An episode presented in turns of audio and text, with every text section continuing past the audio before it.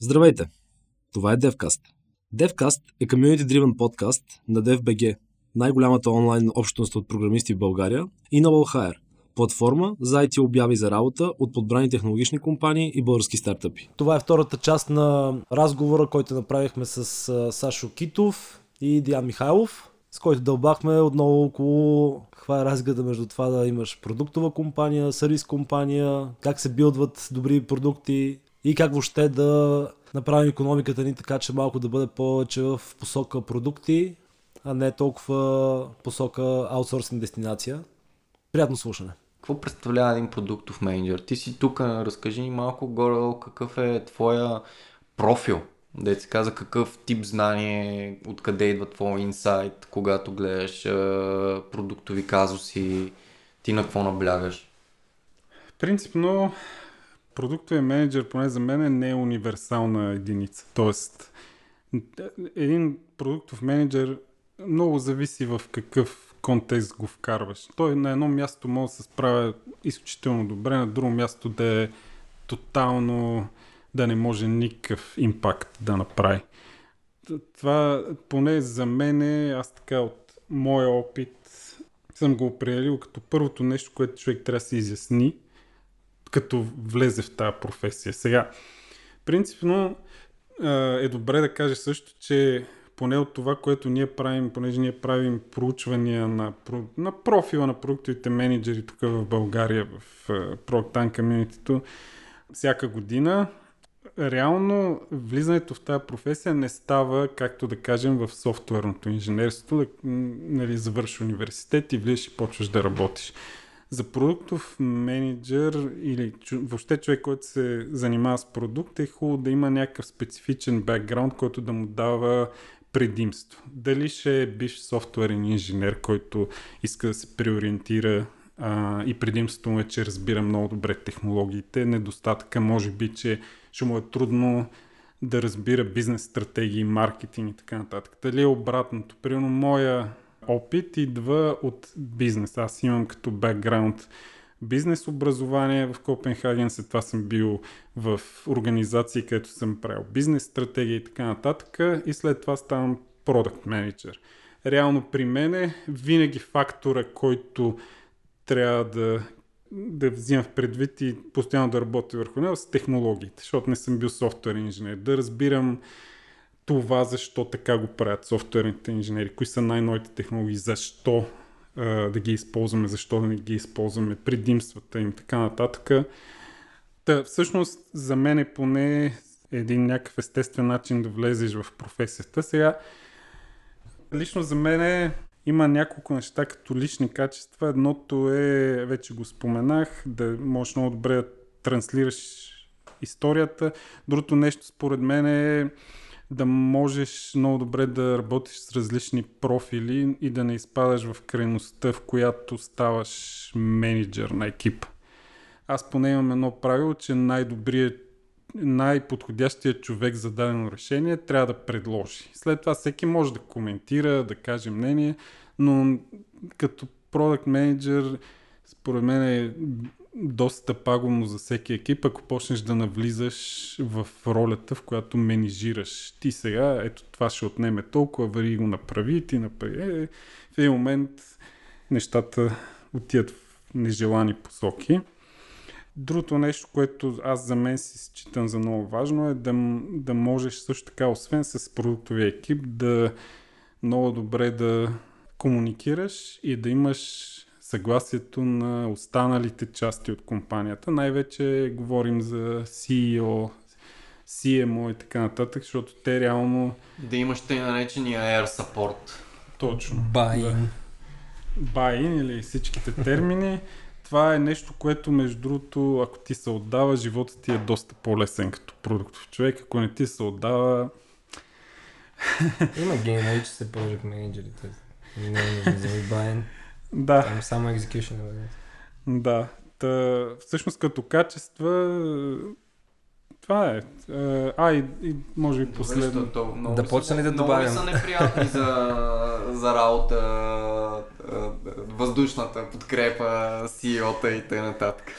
Да кажем, че има различни профили. Някои много често изпадат в това да дефинират решенията директно. Тия ти ти казват, искаме сега тук да направиш е това, да го преместиш е тук и така нататък. И ти не знаеш въобще какъв проблем решаваш, просто някой идва и ти казва, е то фичър го искам, прави го. Което, поради много причини ние ги споменахме, не е най-добрият подход, по който да се прави. Най-малкото, защото губиш гледната точка на много важни други Мгм. участници На всички сензори от а, организма губиш да. Да. инпута и само главният мозък казва, давай, то там е... А и другото Дълбоко. нещо е, че все пак трябва да си много внимателен, когато в комуникацията, да кажем, с CEO-то, с изразяването на несъгласие, с а, всичките тия неща, защото все пак там е центъра на тежестта в една организация, да кажем. И да, и като случаи. надушат ми с алаймент, Ние не сме го решили този проблем с питането на един въпрос. Какво мислиш, че това ще допринесе и колко хора са изказали нуждата от това нещо? Има Това какви колко задава данни този имаме, продукта за даване CEO-то. Защото CEO-то винаги има уникални идеи. да. И ние трябва да го чаленджираме. Единственият начин да го чаленджиш е с данни. Нали, какви данни имаш за това нещо. Та, със сигурност това да, трябва да имаш байн, обаче там трябва да разкажеш история за това ти как ще постигнеш бизнес резултатите. Понеже нали, на продуктовия менеджер целта му е да постигне бизнес резултатите на бизнеса. Бизнеса има opportunity пред очите си, има дадени резултати, които иска да постигне и ти трябва да намериш път да стигнеш до някъде. Нали, Това е основната ти мисия в компанията, е да разбереш как можеш да стигнеш до там, като гледаш пазара, гледаш другите компании на пазара, говориш си с клиентите и така направиш тая, нали, като цяло предлагаш начин да стигнеш до там. Другото, което е трябва според мен да имаш доста добро усещане за това какво е добър продукт, малко или много да имаш а, нали, дизайн, сенс или усещане, да знаеш да си работил с продукти до сега в живота си, да имаш неща, които харесваш, които не харесваш, защото трябва да имаш мнение по въпроса. Имаш user sense. User sense е, е, друг, е емпатията, която ти трябва да си говориш с клиентите, а това специално е на ниво буквално Естетика. интерфейс, естетика, да, което ти казваш, че работи добре, бързо и ще свърши работа и е приятно, доколкото нещо, което просто върши работа. Ти трябва да имаш много голямо несъгласие с крапи продукт. Трябва да, трябва да можеш да връщаш неща, трябва да имаш, а, нали, трябва да имаш много високи стандарти, така че ако нещо не митва стандарта на, на продукта, който правиш, той не, това нещо не трябва да стига до клиента. Нали, Това също е много трудно, понеже хората влагат усилия много и не е добре да кажеш на някой това нещо няма да го пуснем сега. Да и да го върнеш обратно. Това също е много трудно. И трябва да даваш фидбек много добре. Трябва да работиш с хора много добре, да, да участваш в неприятни теми, да на екипа да му казваш неща, които не иска да чува. Нали, например, ето ние сме се работили два месеца по един фичър, който няма да пуснем още 3 месеца. И трябва да го нали, тази новина, малко неприятна, трябва да допринесеш добре. Други хора казват това нещо, ние го правихме един месец, никой не го ползва. Трябва да можеш да обясниш, че това е част от нали, експериментирането и че има неща, които няма да сработят, нали, обаче ще се научиш от тях. А, така че human factor, нали, има го дизайн sense също, има, го, има емпатията да си говориш с клиенти, има бизнес погледа, който да гледаш числа и да виждаш нали, реално кое работи, кое не е за момента, кое дава резултат, кое не е да можеш да разкажеш тази история. А, това, което той казва също а, доста шир, как да го кажа, трябва да имаш нали, набор от скилс, които не трябва да си най-добрия в тях, но трябва да имаш поне основни знания, познания в тези неща и да си има опит с тях малко или много, за да бъдеш. Иначе не е просто да менажираш беклог, А до каква работата на степен, продукт менеджер. до каква, не е просто да имаш идея, която Да. да, да реализираш. до каква степен е важно да имаш домейн познания от преди това? Тоест, домейн познания, какво има предвид, а, познания в тази, в тази индустрия? Ако имаш, а си hired веднага. Просто да си, си, си, си hired, да. защото другите хора са backlog менеджери. Нали, на Да. продуктовата компания не трябва backlog менеджер. На, на аутсорсинг компанията ти трябва backlog менеджер, който си говори с клиента и решава Защото приоритети. Там има, там има процес, който е доста предсказуем. Дефиниран процес. Дефиниран. Клиента е винаги прав, може да си промени изискванията, ти трябва да митнеш нали, текущите изисквания, да late, on, late on time, late, нали, late on budget, кътваш за да шипнеш за датата, а, сменя се приоритета на неща, както и да е. Нали, това е малко или много процес ориентирана позиция, докато другото е human ориенти... е човешко ориентирана позиция. Ти говориш с хора, слушаш хора, а, доста, доста по-различно е и там, ако имаш продуктов, нали, а, продуктова компания, ако имаш domain knowledge в тази индустрия, ти си веднага аутлайер, който ще дойде на втори интервю и директно ще бъде. Аз имам следния въпрос. В нашото комюнити има много скръм фанатици. Не знам дали сте забелязали. Хора, тема. които Ние имаме скръм полис компанията. М, хора, които нали, искат да follow the process by the book, etc. Каква е разликата между product manager и product owner? А. Аз не знам. Аз бях продукт менеджер и после изведнъж ставах продукт онър. Без да знам. На- нали, нищо. не съм правил продукт. у- нали, отвъд нали, това, че може би е се едно и също нали, и е чисто терминология, но виждаш ли разлика между Product Manager и Product Owner? Аз съм запознат и с двете понятия и доста до, съм запознат и с Scrum методологията by the book, но съм малко скептичен нали, към това следване. А т.е. ти дефинираш продукт онъра като по-скоро близката дефиниция Аз говоря от към продукт, Scrum. Да, към, нали, към Scrum. А каква е разликата? Дали те неща, които описва Scrum като Product Owner, са достатъчни за да си продуктов менеджер? Защото много от нещата, които нали, сега докоснахме като качества, тотално липсват в тази спецификация на процес. Сега да не забравяме, че то ня- няма универсална методология, по-скоро Има популярна методология, да, която... зависи коя школа гледаш. Скръм школата, да, Product Owner с там Self е, Development екип, който е самоуправляващ Да. и така нататък. Реално, поне в екипите, в които аз съм работил, чисто теоретичния скръм, както е описан там в скръм гайда и така нататък, не съм го виждал никъде да работи, Да. но реално, според мен, зависи коя школа точно гледаш и по-скоро а, въпросът или това, което аз бих си задал е в сетъпа на твоя екип и на твоята компания, продуктовата роля как е най кое, кое е най-добре за нея, с, какво да се занимава, какъв профил човек да има и така нататък. Сега дали се казва Product Owner или Product Manager,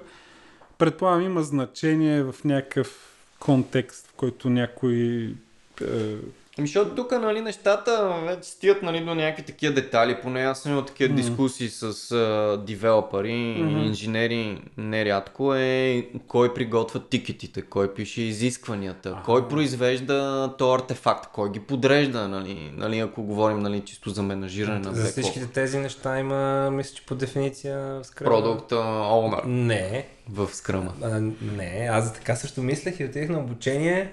Certified Product uh, Scrum Certified Product Owner, CSPO, където а, тима реално логва Не, не, продукт, не, продукт Owner може да делегира нали, създаването на, на тикетите на екипа, но в крайна сметка той трябва да ги провери, да ги верифицира, да ги одобри и да ги подреди. А, И той се грижи също да- Е, и той също се- е team effort. Да, да. Така че не, не Product Owner Значи приоритизира. той го фасилитира. Нали, в крайна сметка трябва да има някой, който Аз също да се извинявам се, отговоря. приоритизацията е основно, а, нали, основно да, в главата на продукта. Това да. Сега, да, че забихме дълбоко дълбоко в скръма. Мисля, че беше Product Owner е собственика на баклога. Той приоритизира, може да Да. получава фидбак от останалите, изключително извън продуктовия екип. И може да делегира на другите да произвеждат тикети, да се казва. Там аз, аз не си спомням точно тикетите какво беше, но реално мога да ви кажа от моята практика. На мен ми е много трудно да дефинирам тикети, по които да работят а, инженерите, защото не мога да хвана депенденсите, които имат един с друг. Защото аз не разбирам кое къде трябва да се промени в кода и така нататък. И ако тръгна да пиша тикети, после има А те псовни... тикетите не са ли основно а, user stories, така наречените проблеми или user needs, там дори технически не би трябвало да има детайли. А, Даже е хубаво да няма имплементационни детайли в сторите. Да, да, хубаво е. ами зависи как Защото е е, сетъп. тима има свободата да реши Smart как. Stories. Да. Но anyway, да, със сигурност е... И при нас е пречупана. Скръма не е by the book. Мгм. Пречупане по начин, те, по който те не могат да се... В смисъл, може би в такива book examples нещата работят, но в real life examples, е, ти веднага ти се сблъскаш с първия проблем. В девелопмента има natural order of development, т.е. Mm-hmm. нали, чисто инженерен подход. Ти имаш нали, някакъв естествен ред, по който изграждаш една система. Нали, както и, примерно, една сграда. Почваш от основата и нагоре. Нали. А, и, а от друга страна имаш бизнес приоритетите които са в, в друг ред. И трябва да ги натъманиш тези неща. Кой го прави това нещо? Аз Някаква лично- колаборация е, не е сингъл роля. Да, аз лично мисля, че ако излезем едно ниво по-нагоре, да, и да не, точно да не задълбаваме в скръм, по-скоро по-важният въпрос е кой процес би дал на продуктовия екип достатъчно флексибилност и, и би го би дал възможност да се итерира продължително и бързо. Да. Тоест, може да е Scrum, Kanban, whatever. нали. Важното е итерациите да се случват, защото без итерации итерации няма трудно се прави продукт. До каква степен Customer Development е популярен въобще- въобще дори в PaySafe? Това нещо беше ли познато? Това само в стартъп средите ли е като терминология?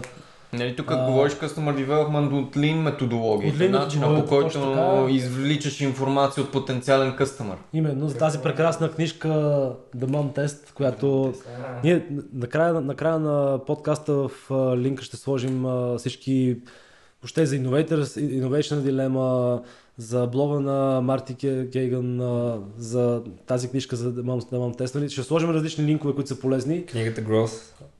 Книгата Grow също ще сложим и Те, Traction. Traction, извинявам се. Може също би към, а, има, аз се считам за библията Inspired на Марти Кейган, Building Products uh, Customers Love, ли, как се казваше. Тя е за мен, е- там има цяла глава за Customer Development.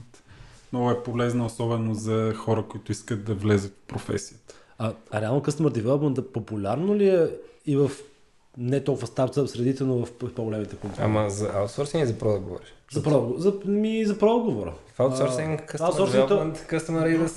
Customer development да вече, с- вече някой ти го е девелопнал. Като то, по-скоро някой си мисли, че ти го е девелопнал и казва, е това коди го тук след 8 месеца, Ето ги ще го продавам, да, е Да. ти парите, те кодат, кодат, кодат и си ка- после ти идва той след 2 месеца и казва, знаеш какво, е тия неща трябва да ги промениме. И ти му А, казваш, защото няма не да е безплатно. Да, ти му кажеш, няма, И се е... започва. Да. Еми, Може би продукта това, е... е, това е една от разликите между двете, че в сервис компанията много често се случва някой да дойде и да ти е дефинирал стратегията на продукта. Много от нещата са направени, ти просто трябва като част от целият процес да седнеш и да направиш, да кажем, някакъв, е, някаква софтуерна имплементация, докато в продуктовата компания този процес се случва в една компания и ти малко или много си част от него. Не знам, в B2B според мен продукти се случва нон-стоп. Там ако не го правиш нон-стоп, просто Означава, да, няма, смисъл. шанс. Няма с никакъв шанс, да. B2C е Може да напипаш по-трудно. там. Да, там. Ние, при нас, честно казано, преди, аз от една година съм в PaySafe, преди това няма история да, се, да е правена нова, много customer development. Ние даже имахме роли, които са UX researchери от а, по-малко от една година. По цяло идеята за нали, numbers driven или data driven decision making в продукт е доста нова в PaySafe. Така че терминът е ясен, но според мен големите компании, които са успешни, може би малко по на няколко години повече от стартъпите, не са били експознати с такава сила към термина и важността, Те малко колкото са неонали- стартъпите. Наелнали сте нещо в началото, което супер добре е сработило. Да, и ще продължи така да работи. Да, и оттам нататък те правят разни различни други неща, които не се работят толкова добре, но то няма значение, защото просто това първо толкова добре работи, Да. че ти можеш да си позволиш да проваляш Да. хиляди други неща. Джеф Безос си остава на един стол в конферентните зали, във всяка една среща за, Да. за клиента. За клиент. Обаче това малко хора го имат тая перспектива да тая, то е user-centric а, начин на работа, където ти правиш всичко, за да може клиента да е щастлив и ако клиентът не е казал, че е така, то все едно, че не, не е било казано. Това го нямаше при нас със сигурност. А колко души трябва да го кажат, че да кажеш окей, защото все пак и един клиент може да бъде point of view, в крайна сметка. Еми, имаш, да имаш някаква извадка, нали? Ние правиме, ние правиме интервю, с които са, те са реално quality, uh, qualitative research, което означава, че ти искаш да откриеш слабости, uh, идеи за слабости и за подобрения. Ти не искаш да намериш uh, колко хора смятат, че има даден проблем с нещо или uh, статистически significance да намериш в нещо. Другото е quantitative. Тогава правиш user polls, questionnaires, пращаш ги и, а, и мериш а, нали, колко процент от хората има даден проблем. И двете се правят едновременно в B2C компаниите. А, едното е Exploratory Research, тук много повече на UX не може да говори, другото е Exploratory Research, където правиш интервюта, идеи а, и ги презентираш на, на стейкхолдерите, там бизнес, продукт и така нататък. В другия случай продукта казва, окей, депозит flow ще го оптимизирам. Там бизнес се казва, искам да оптимизираме депозит flow. И се започва една итерация, като итерацията се започва с а, намиране на проблемите или нали, като цяло какви са дупките в този флоу. Mm-hmm. Какви са дупките в този флоу, някой хваща данните и гледа на коя стъпка ликвата от хората.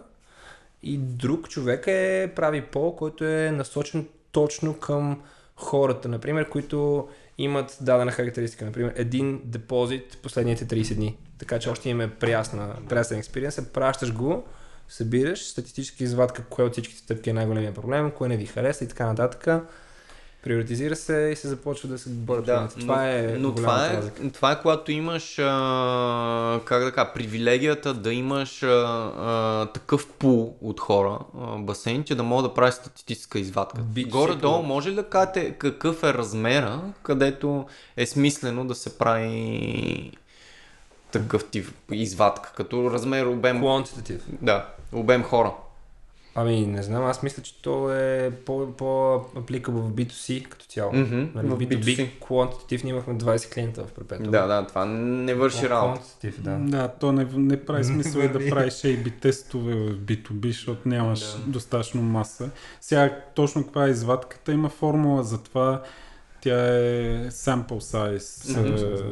И ако имаш сайт, който има хикс на брой посетители на месец, ти ги разделяш на две групи и така нататък. Е, Сега да не разказвам цялата методология за A-B тестване, но има всеки, ако отидете на сайта на Optimize, има sample size калкулатор, който вкарваш е, колко посетители имаш на сайта, иска, е, вкарваш какъв confidence интервал искаш да имаш на резултатите и то ти изчислява колко... И какъв improvement. Да, също. И то ти вкарва колко трябва да... е, Всъщност колко трябва да участват в твоя тест и така нататък. А другото е, да, само да вметна набързо, другото е, може и да имаш в uh, Enhance започнахме с примери. Enhance не знам колко клиента има в началото, но дори, дори 100 да имаш. Нали? A-B тестинг е частен случай на. Quantitative Research. Имаш много варианти за Quantitative Research.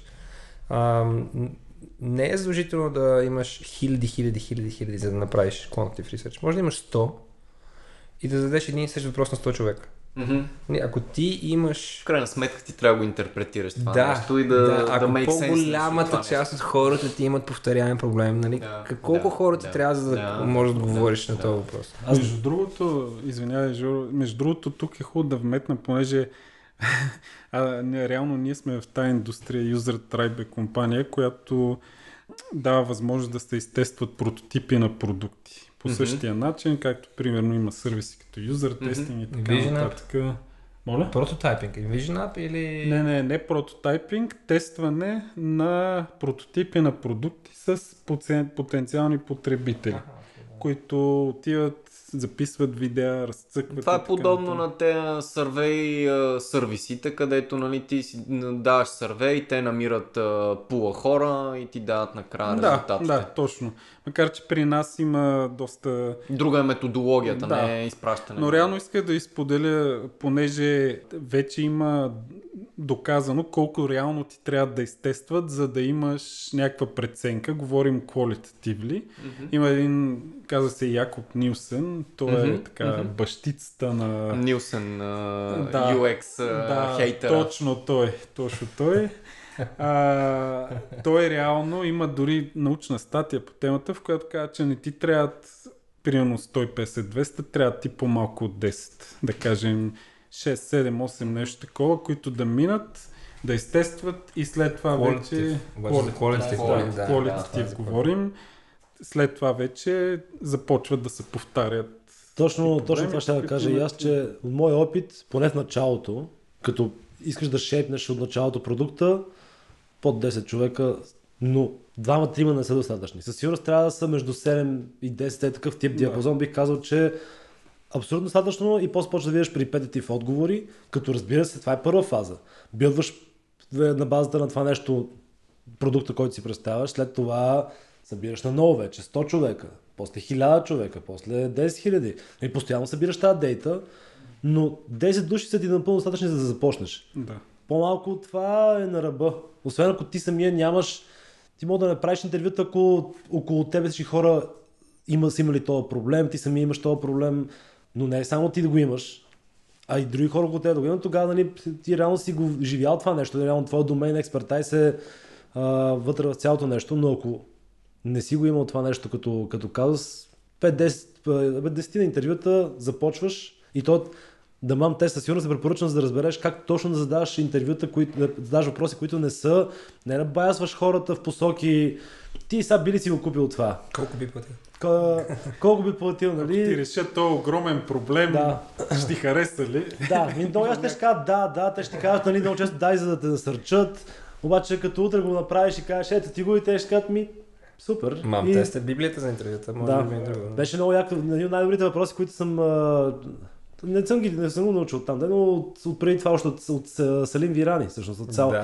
А, Ето и приятеля на Сал Роб писа Да, те, те правиха Да. founder, founder centric и тя... На един, от- на един от workshopите с него имаше как да определиш цена на продукта.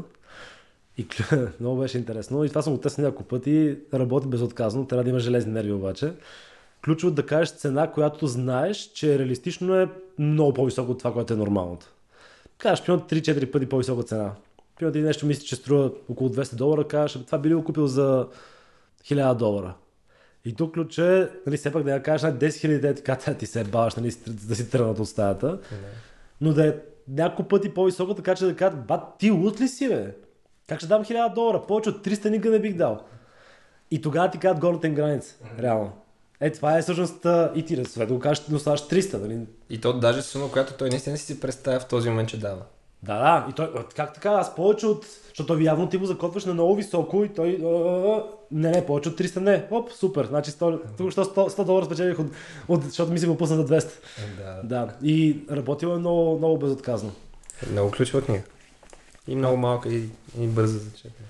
Вече може да отиваме към края на разговора. Аз имам един последен въпрос. Аз също имам един пос- интересува. И Имам то е, а, има ли, защото аз нямам corporate experience. В смисъл, corporate experience ми е, правили сме неща за Edelman и за Saudi Aramco, които са били някакви много мънички продукти.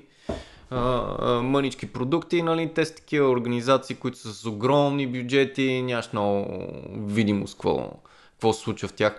В корпорациите има ли разлика между Product Development и Research and Development, R&D? Тоест, а, има ли ги те двата нюанса? Пробвам се да се сетя. Мисля, че... е, Не знам, По-скоро от опит, нали, дали, дали сещаш дали има такива Сещам хора се на такива, фирма на в- такива роли? А, аз- Имаме, имаме, а, ние имаме Product Development роли, нямаме Research and Development, Мгм. обаче в същия офис има друга компания, която съм сигурен, че имат R&D, защото там а, има нужда от research за технологии, които да бъдат имплементирани, докато стака на технологиите, които ние имплементираме е ясен. Ние трябва да правим user research, а не Ясно. technical research, докато Viston, например, които са в същия офис, които по случайност разбрах, че правят uh, entertainment софтуера на повечето големи марки автомобили, те 100% имат R&D, понеже там има материали, платки, там се програмират микропроцесори, сензори, всичко това се интегрира в една система, имаш интерфейс ресърч, имаш всякакъв видове ресърч. Там е, ти брейкваш new ground с всеки нов продукт. Така че гарантирано има research and development. При нас аз не знам за, за такъв. А, аз, аз съм Може съгласен. Да, да. Като R&D според мен е, а, покрива частта, в която нещо все още не е готово за комерция. експлорва. А, така не е готов за да стане продукт. Поради много причини. Недоказана технология, неизвестност, дали реално то тренд ще остане или ще изчезне и така нататък. Има нужда от това. Сега предполагам има и компании, в които се припокрива, т.е.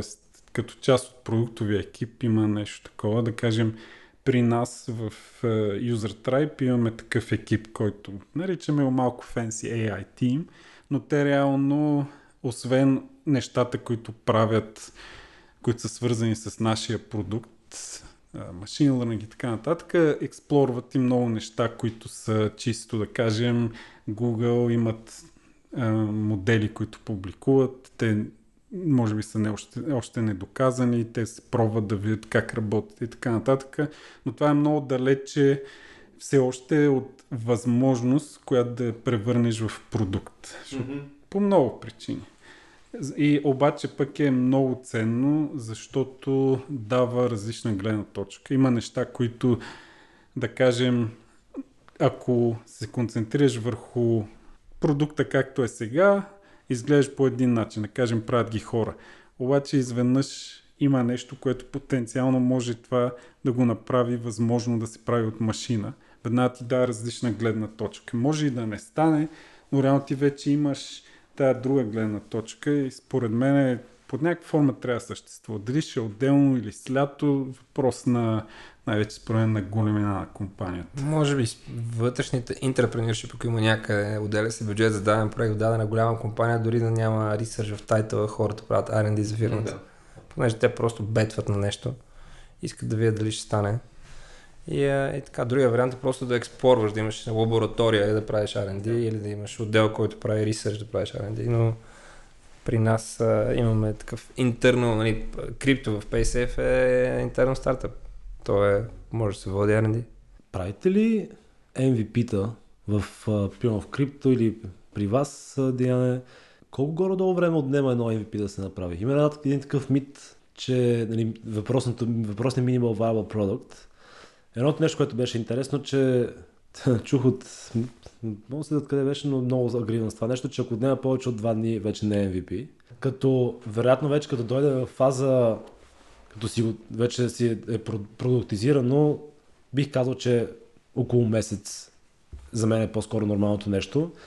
А, но някакси много хора, като чуят MVP, си представят нещо, което трябва да задължително да го накодиш. А имате ли примери с, нещ, с експерименти и такива minimal viable products, които реално, въпреки че е технологичен продукт, отивате и по някакъв друг хитър начин го измисляте, без да трябва още да, да се коди сингъл. И, и, Може ли аз да отговоря? Значи, кодър, кодърската гледна точка, е, ако хванеш нали, The Mythical Month, там има една аксиома, че каквото и да прави един девелопър, нали, производителността му е 10 линии на, на ден, 10 significant lines of code per day. Значи, ако имаш екип от двама, един фронтенд и един бекенд, аре фронтенд-аджията да го кажем е по 5, нали, защото там има маркъп, нали, маркъп не се води код. Това сме, сме се шегували долу с Боби. Uh, но в смисъл за два дни един ще направи 100 реда код, другия ще направи 20 реда код. Мисля, ти можеш нали, да изболваш много код, ама после нали, той докато се изчисти и се изтества, накрая като видиш сумарното време излиза по 10 реда на ден. Мисля, това е много малко, за да може да произведеш каквото и да било. Една, един логин пейдж да, да вържеш е си е код. Май. Така че по-скоро това за тази методология, дето вади MVP-та на два дена, тя е доста са радикална. Това е супер лин, това са прототипи, които може би Даже нямат никакъв код. Мен, е, да, те Даже са на дизайн. са. Те са прототипи в InVision или в Да. Sketch, които могат да се разцъкват, но реално код не стои отзад. Аз за два Това дена- е част от дизайн спринтовете на Google, според мен първите прототипи. Там са на хартия нарисувани и се говори с хора. Реално ние с Enhensive направихме MVP за два дни. Даже бих казал, че за два часа. Което беше... Още от началото, като се чудихме дали това някой, някой би ли платил за тези CV-та. И помня, че поснах през моя профил CV-то фотошопното, нали, той Во- Волен си го беше направил първото CV, което, което си намери работа в Германия, а, си го беше направил на Photoshop. И също това CV го поснах в, през моята Facebook страница. И казах, тук с още двама приятели стартирахме компания, която прави такива CV-та. Ако някой му е интересно, да ни пише за да го говорим за условия. И примерно имаше 120-30 лайка, което тогава си беше huge, deal. 36-7 коментара, от половината от които не успех, нали, много готино. И 7-8 души ни питаха колко пари струва. Ние всички казахме 50 лева, което беше ненормално висока цена за българския стандарт. И 4 души си купих за 50 кинта CV. И имахме първата ни фония. От една картинка, посната във Фейсбук. Който между другото, аз после, после си говорихме и с Илеван, вече, като бяхме взели инвестиция, казаха, че това е едно от нещата, които този въпросен street smartness, който търсят в фаунерите, което ги е изкефило, защото че не сме кодили, нали, като влежа в такива early stage в акселератори, те ти казват, о, следващите два месеца забрави да кодиш. Само ще правиш тук бизнес development, customer development, и всъщност, ето това е възможно да направиш такъв тип MVP. Но нали, съгласен съм, че за два дни кодене като цяло, освен един ландинг пейдж, някакъв бърз от тези готовите ген- генератори, по-скоро не си представям. Не, не, ти за два дни можеш да свършиш много работа, нали. Unix операционната система е написана за някакво феноменално малко време, нали. И докато жена му е била в отпуска, му гледаш интервюто, нали. нали. Ако седне един хакер на задника си, никой не му пречи, има много добра идея какво иска да билдне, мога да билдне много за малко време. Нали? Но това е осреднена статистика, across time, across всички девелопери, горе-долу каква им е средната производителност. Много е важно. нали? Ние малко или много винаги мислим, че трябва да се пише код, ама не е защо да напишеш код, за да разбереш дали си на правилния път. Така че ние не го правим толкова много, но се надявам да го правим по-често. Ще шипваме сложни неща и според мен преди всяко сложно нещо, където имаш много неща, на които не знаеш отговора, хубаво да, да малки стъпки да направиш предварително и поговориш повече. Да, ние, между другото, аз мога да дам пример, ние направихме MVP без код. Прототип в uh, Sketch и го дадохме на понеже нашия продукт е B2B, дадохме го на селс хората да го разходят по най-различни видове клиенти. Някои по-големи, други по-малки, различни индустрии. Какво правиха? Хващат прототипа, събират основните, които ние мислиме, че го използват основните хора вътре в клиента, сядат, дават им го и започват да цъкат. Това, онова и така нататък. И събрахме много ценен фидбак, преди да напишем един А, ред код. Не, не е този, който трябва да го купи, а този, който трябва да го използва. Защото И не, и този, който... Трябва Принципно, точно за нашия продукт, много често този, който го използва и този, който си го купува, защото той е такъв за различни департментс, които имат е, дизайн в тях и така нататък.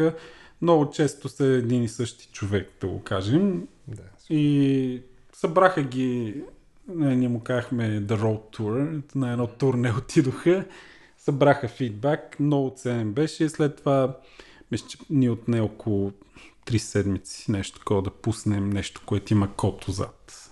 Много е ценно, защото да знаеш какво да не правиш. Да, да, да, имахме много неизвестни, супер много хипотези, има тук сега това ще им трябва ли, онова ли ще им трябва. В интерес на истината, може би от всичко, което мислихме, че трябва, трябваше едно да, 40% нещо Да, такова, с да. което да започнем. Тоест, не, че тотално нещо е било излишно, по-скоро много от нещата самите... Не са били есенциални. Точно, самите клиенти казаха, а това е nice to have. В смисъл, мога да го получим към края на годината. В момента обаче това ми е изключително важно. И така, много добър фокус ни даде.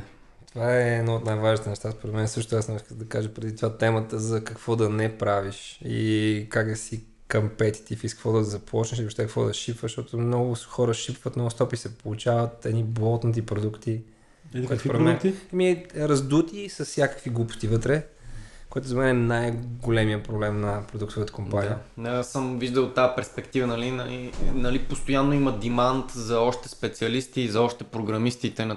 И съм виждал и тази перспектива. Нали. Проблемът не е нали, как да запълним деманта, а как да спрем да, пиш, да, да пишеме код, който отива в кофта. Защото буквално 95% от софтуера, който се създава, отива в... Да.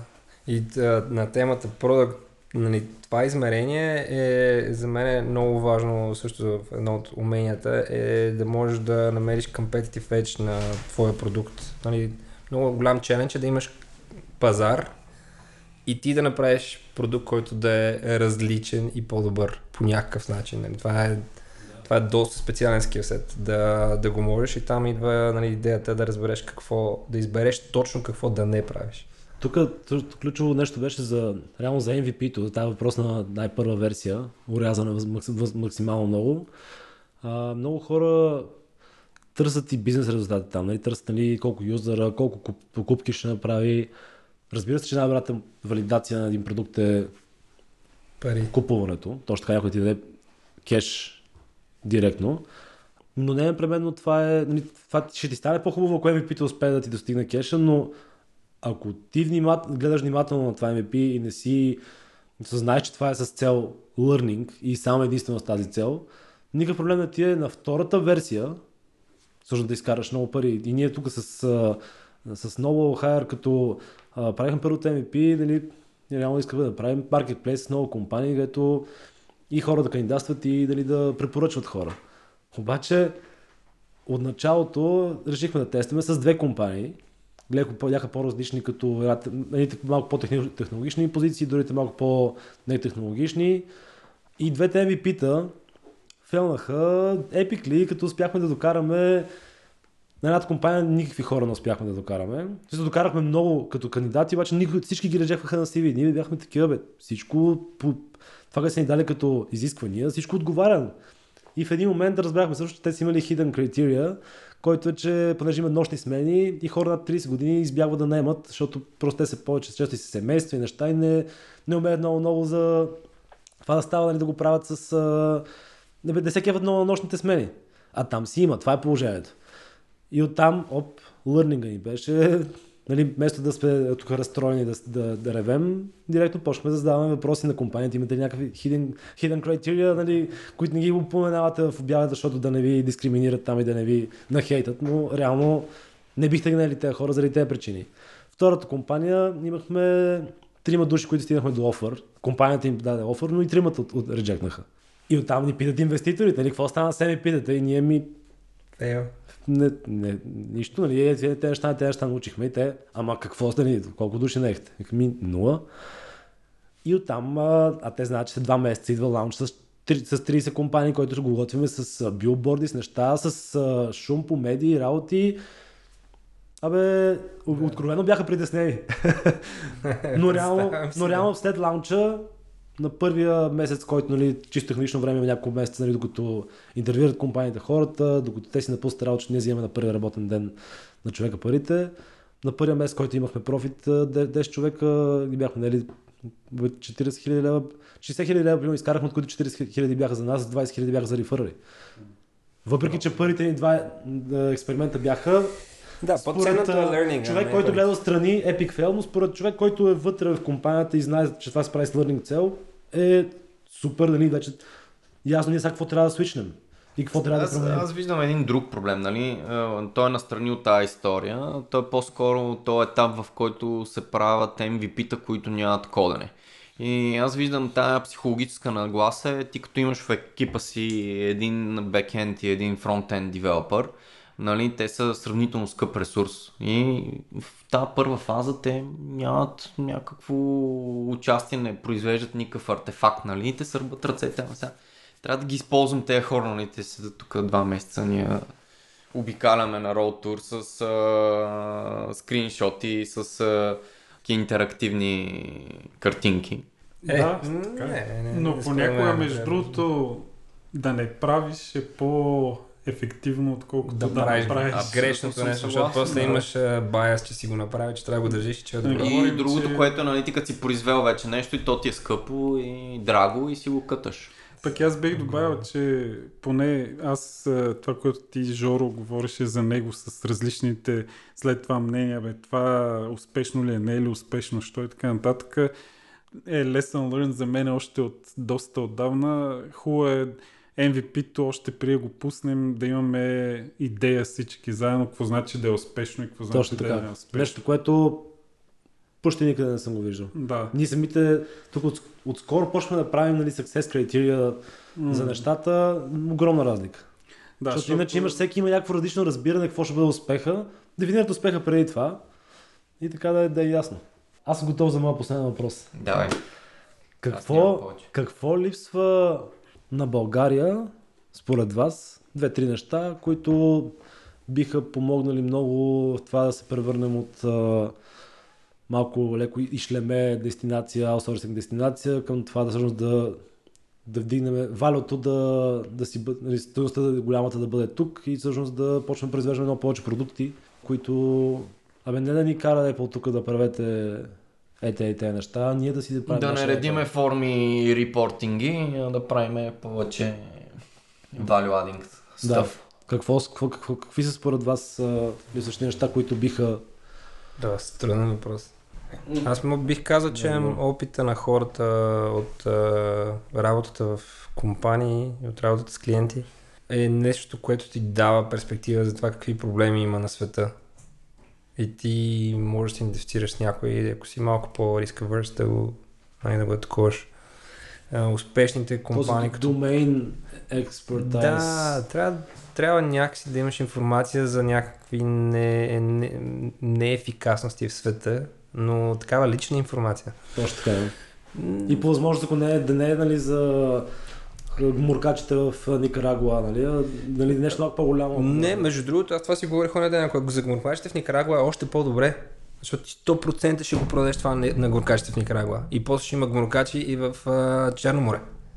Така че хората си мислят, че трябва да е нещо много глобално, ама реално колкото е по-малко е толкова по-добре в началото. Васето Ти да работиш с малък ми го е казал. customer сегмент. Да, това е много counterintuitive е колкото ти е по-малък пазарът, толкова в началото е по-добре. Защото ти просто много лесно можеш да го в целия. Но да, това някакси е нещо, което хората ми липса малко в България, да бъдат, да имат а, спе, специализация в нещо и в това нещо хората да могат да прогледнат някакви възможности.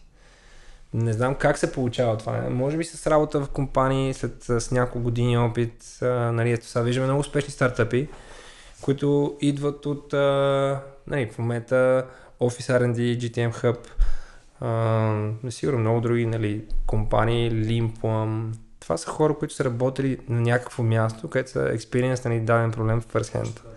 И тая болка ти остава, понеже те са инженери, имат начин да го решат, казват, що па да не пробвам да го реша.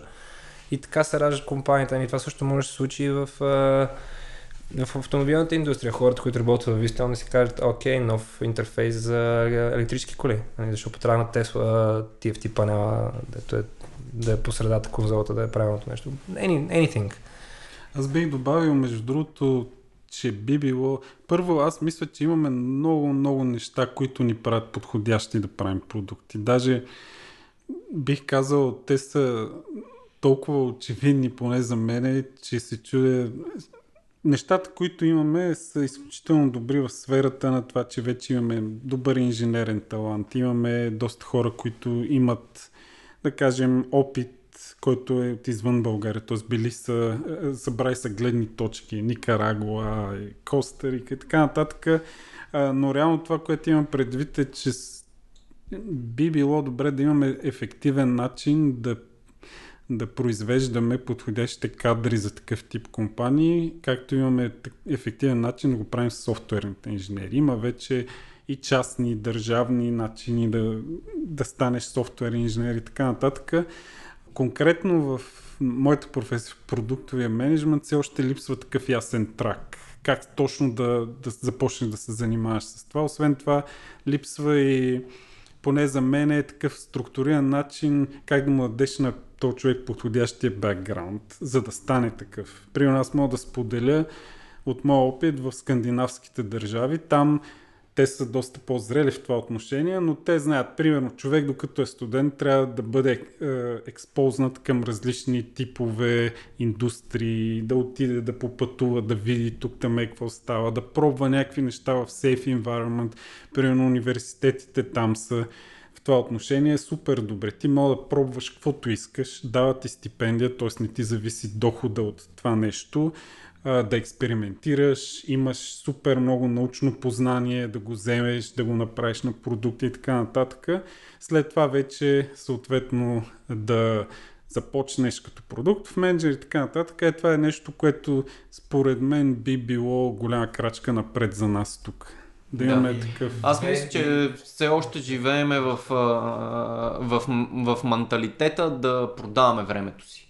И, и ти влизаш в университета, за да се здобиеш с скил, с умение, което можеш да, да продаваш за хикс цена. Нали, това живееме в този менталитет. Аз изпомня, наскоро имаше един а, панел на, на, нали, насочен за защо повишаването на заплатата нали, не бива да е самоцел. И аз си мислих, нали, ако бях там на място на панелиста, какво бих казал. Аз не успях да го гледам и да, да го посетя това събитие. Но според мен заплатата е ниска цел. Нали, да продаваш а, скила си за хикс а, лева, това е ниска цел. Има доста по-високи цели, които мога да, да, да постигнеш и може би ако се институционализира това, което ти казваш, да имаш досег до а, преживяването, да експериментираш в а, сейф среда. После, нали, като, и, като се откъснеш от това нещо, ще можеш да, да. Да, да, да, да живееш с друг менталитет. И аз това си мислих една от нещата, които може би не се надявам да се въведе е пак в скандинавските го има, имаш 6 месеца платен отпуск, който да станеш предприемач и да пробваш нещо и, и ти пазат мястото, което е безценно. Хората... в Швеция беше. Да, в Швеция го има. Така че това, което той каза, експеримент, safe environment експеримент, много ключово и нали, вметката на това, което ти казваш е със сигурност само да я направя, че много е, много е удобно да си на заплата. Няма нали, навал Равикан говори за няма по-голям наркотик от алкохола, цигарите и заплатата. А, и което е много странно, нали, че де-факто е така. Ти свикваш просто, защо да променеш нещо. Може би това, нали, тази среда за експериментиране, това, което аз си мисля другото е малко ни липсва на грандоманщината и амбицията на други държави. Да. Просто човека няма желание да успее и да промени нещо той е окей. Okay. Или, или ще е окей okay да направи тук за милион това нещо да, той е окей. Okay. Да, той не иска да промени нещо извън неговия мироглед. Не мисля, че може да промени света. Mm-hmm. Нали, дето Стив Джобс справяше, живота ми се промени, като погледнах прозореца и разбрах, че само с пръст мога да променя всичко навън. Нали, реално всичко навън, което виждаш, може да го промениш. Нали, да го осъзнаеш това. Тая, тая, това мислене го няма малко. Не знам това как се променя обаче. Mm-hmm. Аз бих казал, че точно този трак, който, е, който изгражда майндсет и същевременно ти дава и някакъв тип познание, защото, окей, професията да, е млада, не мога да кажа, че има утвърдена теория как се прави да, продукт. И curriculum, нали, но на, да има, има, да кажем, истории, от които можеш да се понаучиш е, точно какво да не правиш, така да го кажем. Ама в България то няма къде се преподава това нещо или примерно къде можеш да отидеш на курс или нещо такова. То дори аз наскоро търсих някакви академични програми, които поне споменават продукт менеджмент или нещо такова. А, мисля, че имаше на едно-две места, но това беше не центъра на програмата и е отделна лекция, в която се казва нещо само за това и така нататък. Според мен, за да станем дестинация, в която се правят продукти на световно ниво, трябва да имаме програми, в които центъра е Product Management, да имаш след това условия да го създадеш този майндсет, защото според мен той създава още много, на много ранна възраст, да кажем, да отидеш, да попътуваш. Странно е обаче още се среща този менталитет. Аз България си ми е добре, едва ли не ако отида и поживея малко да кажем в Азия, за да видя как хората правят там нещата. Един вид, че е нещо като предателство, разочарование, че аз съм напуснал България и така нататък, което това, примерно, аз съм живял може и в 4-5 различни държави, никъде не съм го виждал. Хората е, по този начин да разсъждават, че всъщност техния свят е тяхната държава. Повечето случаи, говоря за нашите среди сега, естествено, че има различни хора, но за успешен продукт в майндсет, това, което Алекс каза, трябва да си много търсещ. Любопитен, да пробваш, да отиш на място, да видиш, да питаш, да видиш какъв е тренда, а, да си смел, да, ако трябва да инвестираш малко пари, за да изпробваш е, нещо бързо, обратното не си прекалено, пък ние имаме и тази черта българска, че понякога са много спестовни. Значи, ако мога да изпилим 10 лея, нищо ще ни отнеме едни гигантски усилия, дето ако ги вложим, ще изкараме още 300 лея отгоре, ай, не, в, така го кажем, ма не, ние пилим там и така нататък. Това, примерно в Дания, като държава, хората, които се занимават с това, го няма. Там те казват всичко е инвестиция. В смисъл, трябва да инвестираш, за да си успешен в нещо. Не може да стоиш и сега тук, ако мога да, безплатно да стане, няма как да стане. Не говорим, че в някои държави е, ниски цени, безплатно и така нататък е символ на ниско качество. И, това е друга тема. Да добър, със сигурност да, да сме на добър път. Да, но аз бих казал, може би последно изречение, че имаме изключително много неща, които пък са добра среда за нас и едно от най-важните е, че тук вече имаме страхотни продуктови компании, които отвориха продуктови екипи в България. Аз някой ги споменах, има още страшно много PaySafe е супер компания също в това отношение с... А и имаме вече две-три вълни на стартъпи вече. Аз, да. аз така ги мера по 5 години генерация. Спомням си, когато беше първата вълна 2007-2012, сега вече влизаме трета вълна стартъпи. Не ги познавам вече. Да, това новите са играчи. уроци. Да. Бих казал, че ако някой иска да започне с тази професия или да направи продуктова компания, има доста добра среда за това вече. Да, на тези хора, децата, със сигурност той ще ги е научил, че на заплата не е да, нали, най-висшето нещо, което може да постигнеш. Това е за мен е и софтуерни и, и аутсорсинг компании, сервис компании да защото аз виждам, че вече те много от тях дълбат собствени продукти, но може би да заделят по-голям ресурс в тази посока и да не са нетърпеливи някакси да знаеш, че това нещо ще отнеме време. Ще може да отнеме и две години, но ако имаш систематичен подход и ако лидера на този екип е добър и разбира какво е customer development, какво е да говориш с, да чуеш клиентите, наистина да ги чуеш, а не тук да си следваш твоята визия. И има ресурса, не тук да ти два девелопера оправи се, да си имаш и още маркетинг, UX, дизайн, така нататък. Това е едното нещо. Второто може би е да хора от компании, които са дали са продуктови или дали са хора, българи, които са живяли в чужбина и са работили в топ други компании, дали е сервис компания.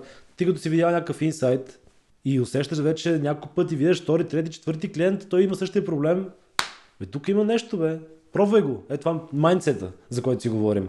Да го пробваш и да, нали, риска е голям, е, нали, но вече има толкова, нали, тук аз имам примерно зелени пари за следващите 6 месеца да оцелея и да мога да живея, имам си семейство, после какво правиме? Има може да намериш инвестиции, да привлечеш. От началото може да го правиш малко по-така тестчето, нали, прототипа по-било да лайн, като покажеш първи резултати, да отидеш при инвеститори вече. В началото, помните, преди години, то нямаш инвеститори, които да могат да, да резнеш пари. Сега в момента има инфраструктура. Има, има вече 10 фонда в София. Той да идват чужденци да, инвести, да, да, да, да, взимат, да търсят пари от, от тук.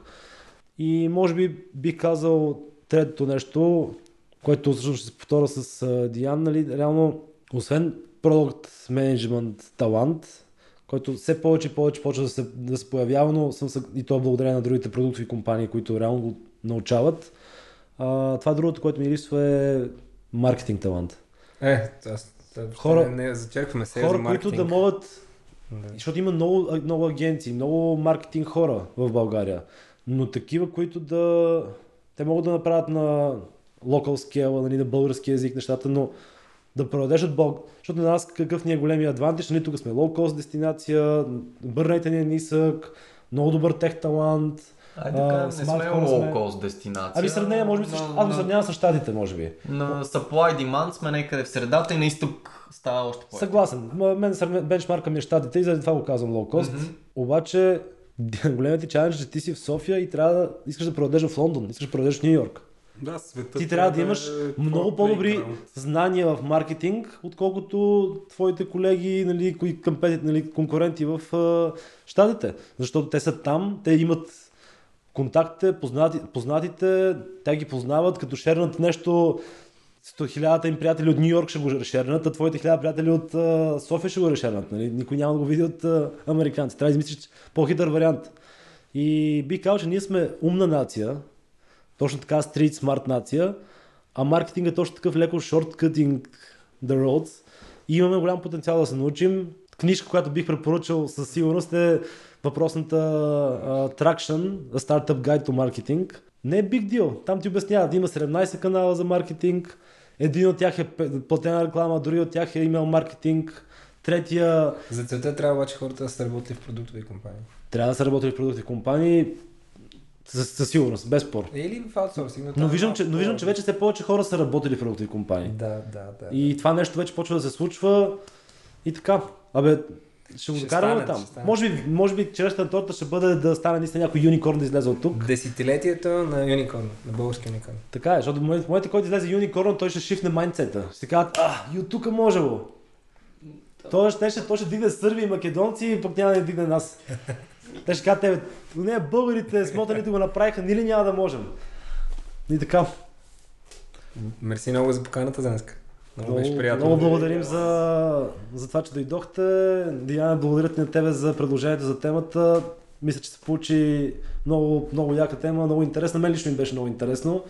Благодаря, Да, нас. Саша, благодаря ти на тебе, че дойде. Благодаря Съгласи много за толкова, поканата беше. толкова в шорт ноутис беше. Да, да сме запалили някакви хора да, да започнат И ще ми е интересно да видя коментар. Да. Е, малко трябва да се оправите българския. Това е, това е първото, което бих ви казал. А другите ще ги прочетете нататък. Ще има и позитивни. Поне два. Задължително, да.